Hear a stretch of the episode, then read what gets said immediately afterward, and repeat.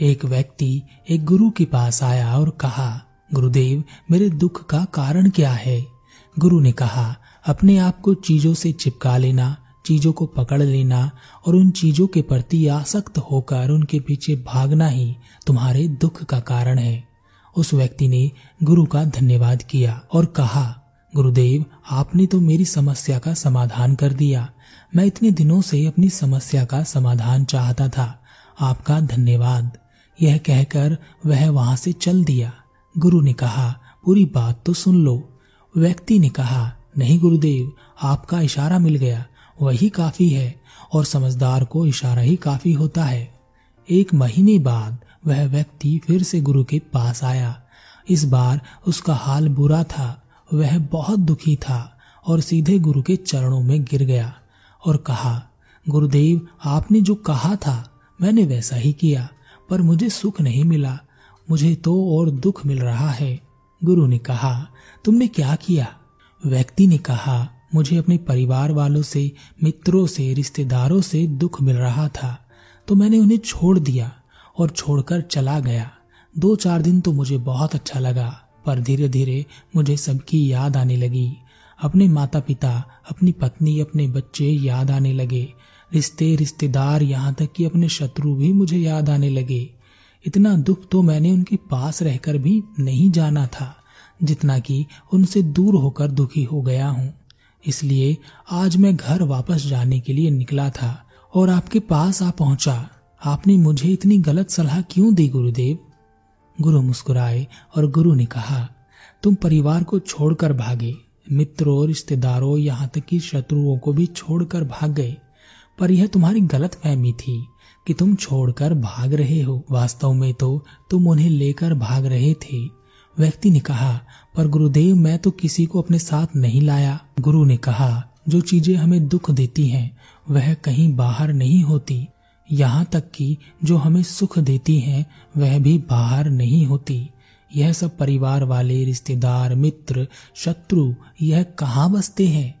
यह सब हमारे मन में बसते हैं। और जब तुम भागे तो तुम अपने मन को साथ लेकर भागे। और तुम्हारे मन में यह सब तुम्हारे साथ भागे तो तुम इनसे कहीं दूर नहीं गए। जब जो चीज़ें मन में बसी हो, वह आसपास हो तो वह जो दुख देती हैं, वह हमें बहुत लगता है। पर वह बहुत कम होता है। पर जब हम इन चीज़ों से दूर हो जाते हैं, या इन्हें छोड़कर भाग जाते हैं तब मन उन चीज़ों को पाने के लिए फिर से प्रयास करने लगता है, और तब यह चीज़ें बहुत ज़्यादा दुख देती हैं।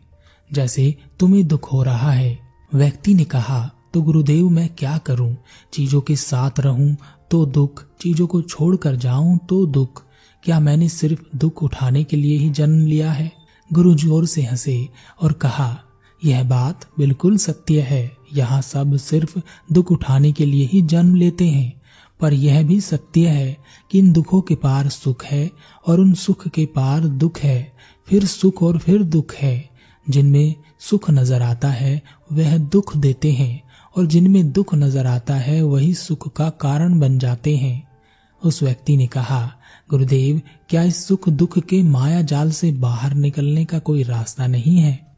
गुरु ने कहा, रास्ता तो है अगर तुम इसी दुनिया में रहना चाहते हो, इन सब के साथ रहना चाहते हो तो तुम्हें एक काम करना होगा। तुम ऐसे ही रहो, जैसे कि तुम इस दुनिया में अकेले हो। सबके साथ रहो, पर अकेले रहो। व्यक्ति ने कहा, पर गुरुदेव, यह कैसे हो सकता है? गुरु उस व्यक्ति को एक जगह पर ले गए, जहाँ एक मेला लगा था। बहुत भीड़ थी। गुरु ने कहा, देखो, अपने आसपास किसी को जानते हो क्या? व्यक्ति ने कहा, नहीं, यहाँ तो कोई भी जान पहचान वाला नहीं है।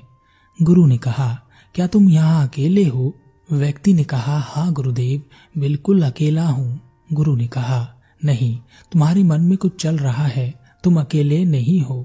व्यक्ति ने कहा हाँ मैं जल्द से जल्द अपने घर जाना चाहता हूँ, अपनी पत्नी से, अपने बच्चों से, अपने माता पिता से मिलना चाहता हूँ, अपने मित्रों से मिलना चाहता हूँ वही मेरे दिमाग में चल रहा है। गुरु ने कहा, अब यह सब भूल कर आँखें बंद कर लो और अपना ध्यान यहाँ होने वाली आवाजों पर लगा दो।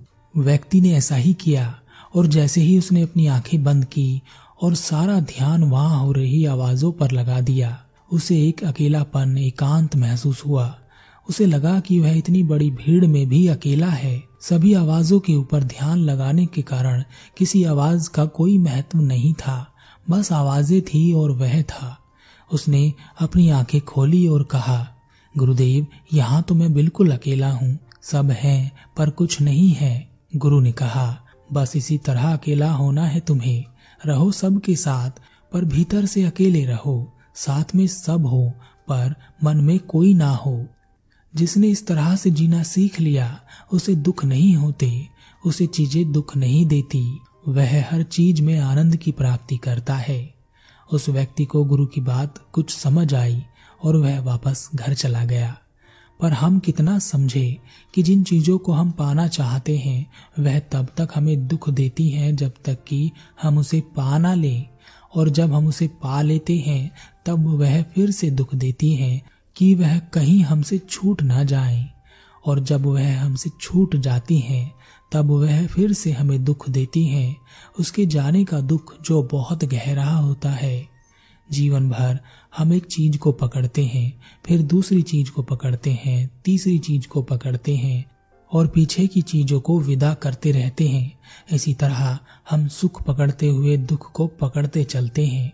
पर जिसने अकेला रहना सीख लिया, वह परिवार में, समाज में सब कुछ करते हुए आनंद की प्राप्ति करते हैं, सारे कार्यों को पूरा करते हुए सुख से जीता है, आनंद में जीता है।